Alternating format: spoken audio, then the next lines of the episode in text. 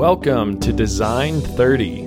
My name is Jason Bilyeu, and in this podcast, I provide design strategies and tools to improve creativity, innovation, and overall design confidence.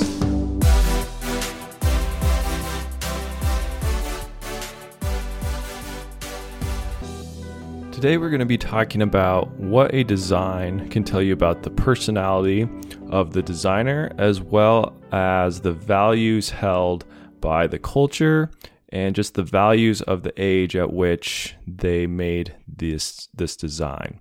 Uh, to do that, we're going to go through a bit of a longer uh, excerpt from the book Structures, which I've mentioned a few times now, by J.E. Gordon. And I think he just does a really good job of bringing up a question that is uh, really important and perhaps even more important for us to think about today than even when he wrote this book.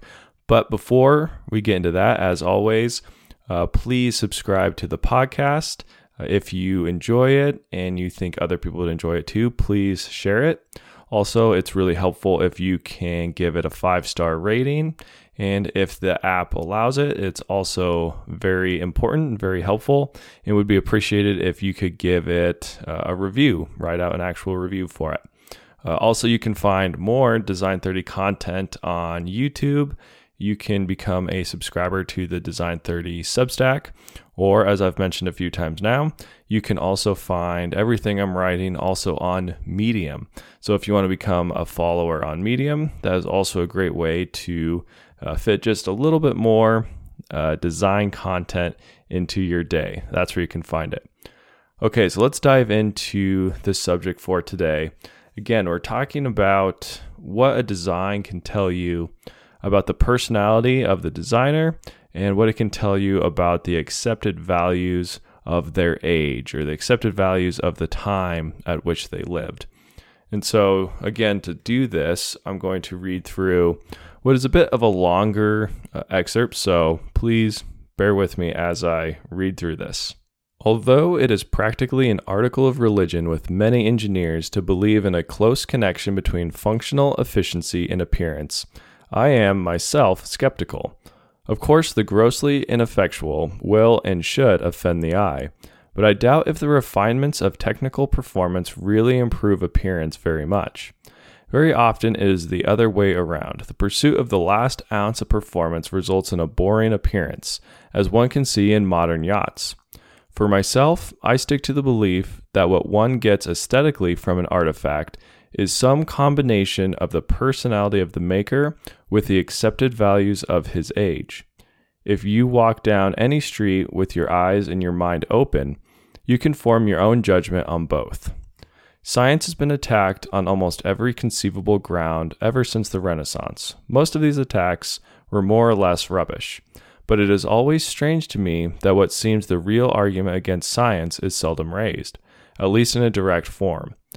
This is that science has subtly warped our system of values by teaching us to judge on the grounds which are excessively functional. The modern man asks, What is this man or this thing for?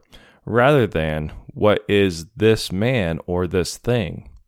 Herein, no doubt, lie the causes of our many modern sicknesses. The aesthetic judgment seeks, however inadequate, inadequately, to answer the broader and the more important question. Too often nowadays, our subjective judgment clashes with our scientific judgment, but we sweep the aesthetic judgment under the carpet at our peril. Naturally, there is nothing in all this to prevent a beautiful object from also being an efficient one. The point I am making is that the two qualities are what the mathematician would call independent variables. I am reminded of the Irish yachtman's remark An ugly ship is no more attractive than an ugly woman, however fast she may be. So, there's a few lines in here that I want to focus in on a little bit. He says, Of course, the grossly ineffectual will and should offend the eye, but I doubt if the refinements of technical performance really improve appearance very much. So he's doubting whether simply improving the technical performance will actually have uh, much of an impact on the appearance. Uh, so he's doubting whether something that necessarily or something that works really, really well will necessarily also be very attractive. He's doubting uh, this concept that anything that is very functional is also very aesthetically pleasing. And then he goes on to say, For myself, I stick to the belief that one gets aesthetically from an artifact is some combination of the personality of the maker with the accepted values of his age. And I think this is probably the main takeaway I have from this section. And I'll keep going through a little bit more of what he says. Because I think it's also really important. But this line I think is particularly interesting.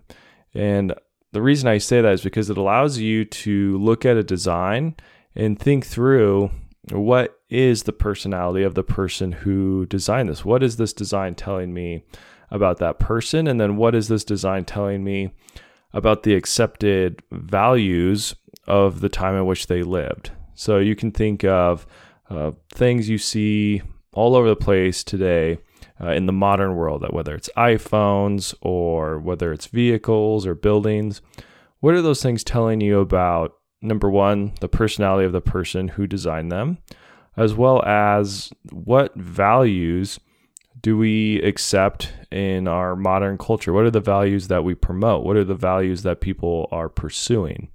So I think it's a really interesting way to uh, just, know, perceive designs, a way to think about designs, a way to understand what designs are telling you and what they are telling you about the person who designed them. And then when you're the person designing, think through what does this design, what is this design going to communicate to somebody else? What is it going to tell them about my personality? What is it going to tell them about the values that I hold to, the values that I find important? So it's a really good way to just go one level deeper than pure functionalism, right? Go another level deeper than just the technical performance of an object, of a design, of a system. Uh, what is the what is the aesthetic that you're putting into it? What is that aesthetic telling the world? What is it telling your users and your customers? Uh, he goes on in this longer excerpt to have a few more a few more things that I think are worth talking about. He says, The modern man asks, What is this man or this thing for? rather than, What is this man or this thing? So, right here, he's saying we're, we're so focused on the functional, on the performance, what, what things are for, what do they do, what can they provide, or what can I get out of this thing, rather than just what is this? What is man? What is this thing? What is this design? Uh, and so, in his words, he uses some pretty harsh words. He calls this uh, the, the cause of many of our modern sicknesses. And in some ways, he could be right. I think that is worth thinking through. What is what is the impact of only thinking about the function, only thinking about what something or someone can offer you? What are they there for? What are you using them for? Rather than just what is this thing? What value does it have on its own? What value does it have as a, a standalone object, as a standalone design? What value do people have, right? These are some of the deepest questions that philosophers have been talking about and trying to understand for hundreds, if not thousands of years, right? So, he's really pushing people who are designers, people who create things to go a level deeper with how they analyze not not only objects in the world and not only designs and systems and things that they interact with, but also analyzing what they do, what you design, what what values are are you holding to that are impacting what you create. And those are those are pretty deep questions, and I think they're worth spending some time, quite a bit of time thinking through. And then he ends the section with this. Naturally, there is nothing, and all this to prevent a beautiful object from also being an efficient one. The point I am making is that the two qualities are what the mathematician would call independent variables. I am reminded of the Irishman, or I am reminded of the Irish yachtman's remark An ugly ship is no more attractive than an ugly woman, however fast she may be. I find this last section to be more of a challenge where he's saying there's no reason why something that's beautiful can't also be efficient and effective and functional at the same time. And so I think what he's doing is he's challenging designers, and this book is a, a lot of it's about architecture, but a lot of it also applies to designs of all all different kinds. And so I think what he's doing, is he's challenging people to make something beautiful at the same time you're making it functional. You don't these two aren't mutually exclusive. You don't have to get rid of the beauty to uh, imbue functional uh, functionalism in your designs right? These two things can coexist and they should coexist in a lot of ways. That's again this kind of harkens back to some of these deeper questions he's asking about what you value and the personality of you the designer and how can you build that? How can you instill that into what you're designing and how can you make make what you're designing beautiful to other people and that there's value in that. Not all the value of an object or a design is purely in the functional nature of it. There's a lot of value that sometimes well what he would say what we're what we've overlooked in our modern age there's a lot of value in the actual beauty of the design so I'm really curious what other people think about this. How do you think about your designs? Are you someone who focuses more on the efficiency, the functional side of it, or are you someone who also enjoys building this beauty and working at creating something beautiful that also functions really, really well? And I think this ties in interestingly with some other things that I've talked about on this podcast, these other different principles of design. And a few that come to mind just right away when you're talking about the aesthetics of something are, of course, the aesthetic usability effect. So, this is something that's been studied and shown that when something looks aesthetically pleasing, you also assume it's more usable. You think it's going to be easier to use, more uh, better design, more well designed. Uh, so this actually directly correlates with, with what the author J.E. Gordon was saying that these two definitely aren't mutually exclusive. And in fact, what this effect is saying is you can use the aesthetics if you put that time into making something aesthetically pleasing and beautiful. You're actually most likely going to enhance how your product, how your design is going to be perceived. People are going to perceive it as being more effective, more usable, more uh, functional. It's going to be better designed because you put in so much time into the aesthetics of it. So that's something that we talk about a lot that directly relates back to this idea of making something beautiful and not just functional. That there's there's real value in that uh, from uh, uh, from a just a, a sales and marketing perspective, right? Just a perspective of how people are going to see your object on a website or at a store and make preconceived uh, or have preconceived notions about it, what their preconceived ideas about it are going to be.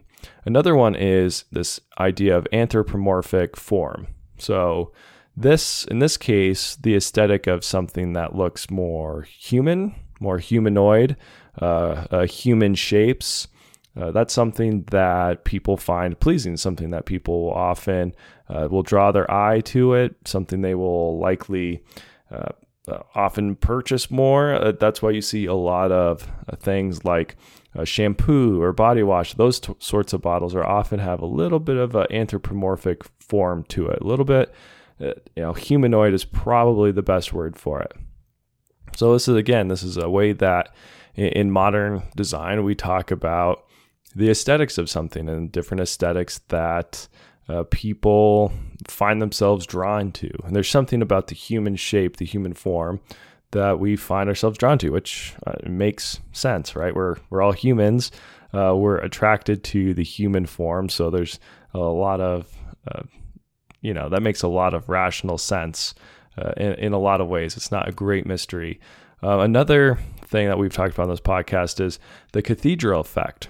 And this is how, not necessarily the aesthetics of something, although uh, that definitely plays into it, but just the physical size of something can impact people. It can impact the the user, the person, the customer, right? It's if something has a really tall ceiling, this lends you towards more abstract thinking. If something has a really short, low ceiling, kind of like an office, uh, this leads you towards more concrete thinking. So, this is a good example of how design can actually impact how people are thinking and right you can impact the way they what they're more likely to to do as far as their thought patterns, how they're likely to think about other things, even outside of just the design or the building that they're in, right? Uh, it's not so much that when you're in a tall building, you're thinking abstractly about tall buildings or cathedrals, but you're thinking abstractly about all sorts of things. Maybe you're taking on more of these these bigger questions, like the author brought up of not just what is man for, what can, what can you get out of them? That might be more of a concrete uh, thinking pattern. But what is man? What is this thing? What is beauty? What are these these larger questions? So here, it's a great example of how you can use design to to literally impact the way people think and and, and perceive things and the the modes and patterns uh, of which they think, whether that's abstract or concrete. And then finally, another design principle that came to mind was also this contour bias. So, this is the idea that people tend to be more biased or like, uh, feel themselves more drawn to things that are more contoured rather than having these sharp, jagged edges. And there's a lot of reasons for that. Uh, potentially, a lot of it is things that are sharp or harsh edges uh, tend to be more dangerous. So they can be perceived as being more dangerous. And something that's more contoured feels has a feel of a little bit more safety to it. It's something that maybe puts you at a little bit more ease. So humans often have a contour bias. And so again, here's an example of how this design uh, it's it, it reflects or not so much reflects, but it can be used to impact the viewer. It can be used to impact the thought patterns and and the likes and the dislikes uh, of the user. So these are different things that you as the designer should be thinking through when you're working on new designs. And then again, what this book brings up is this idea of well, how do you use these different design concepts and these uh, different um, effects to to develop beautiful products? How do you build your personality into those products? How do you how do you how do your values uh, get presented in those products and in those designs that you're creating? And again, I, I think it's just something that's worth spending some time thinking through. And I want to go through just a few quick examples as we draw a bit closer to the end of this episode. And and the first one, of course, as we talked about last week, is the Cybertruck. So I have to talk about that again. So, what does the Cybertruck say about the personality of the maker? And this one you could probably go down a real rabbit hole on. I know this the Cybertruck is in a lot of ways the brainchild of Elon Musk and in a lot of ways it kind of does tell you a lot about him as a person. Um, there is uh, you know, again, there's not contours. There's very little contour to the Cybertruck. It's very much more of these harsh, sharper edges, these sharper bends. And, and what does that say about Elon Musk? Well, like there's times where he can be a bit harsh in personality. He's got strong opinions. Um, he's not like a soft, kind of sugar coated sort of person. And the Cybertruck definitely doesn't convey that, right? It's this more intimidating, uh, uh, potentially futuristic, dangerous. Uh, well, dangerous in a way because of the sharp edges, but also dangerous to someone outside of it, but also looks like it would be safe or secure to be on the inside of, which uh, is interesting. Uh, an interesting thought that just the shape of it kind of puts inside your head. Um, but it's also very functional too. I mean, there is a, a high amount of functionality built into it. It's got this incredibly tough exterior, this tough exoskeleton, a lot of little design features built into it that make it a very usable usable vehicle. But I would also argue that it's not purely functional. So going off this this long quote we read from this book Structures, I think there is a beauty to it as well. And the beauty comes a lot from the cleanness. It's very aesthetically pleasing and uh, it's just very sharp. I guess I would compare it to someone who is uh, dressed in a nice suit that fits very well. It's very clean, and you call them sharp, right? Like, oh, that that looks sharp. That's kind of the way I would describe the Cybertruck. As I think it looks, it looks sharp. It looks like it's very clean. Looks like it's well designed, well put together. I haven't seen one in person yet, so there's a little caveat there. I've been keeping my eyes peeled but I have not seen any in town uh, where I live, and I haven't been able to go to a showroom. So uh, after I see one in person, I'll pro- you know, let's be honest, I'll probably do another podcast on it. I'm not completely obsessed with Cybertrucks, but maybe a little bit. Um, but again, so it tells you a lot about the personality of the maker. It tells you a lot about the personality of Tesla. They're very much focused on performance, right? But they also have an eye for beauty and an eye for clean and elegant design.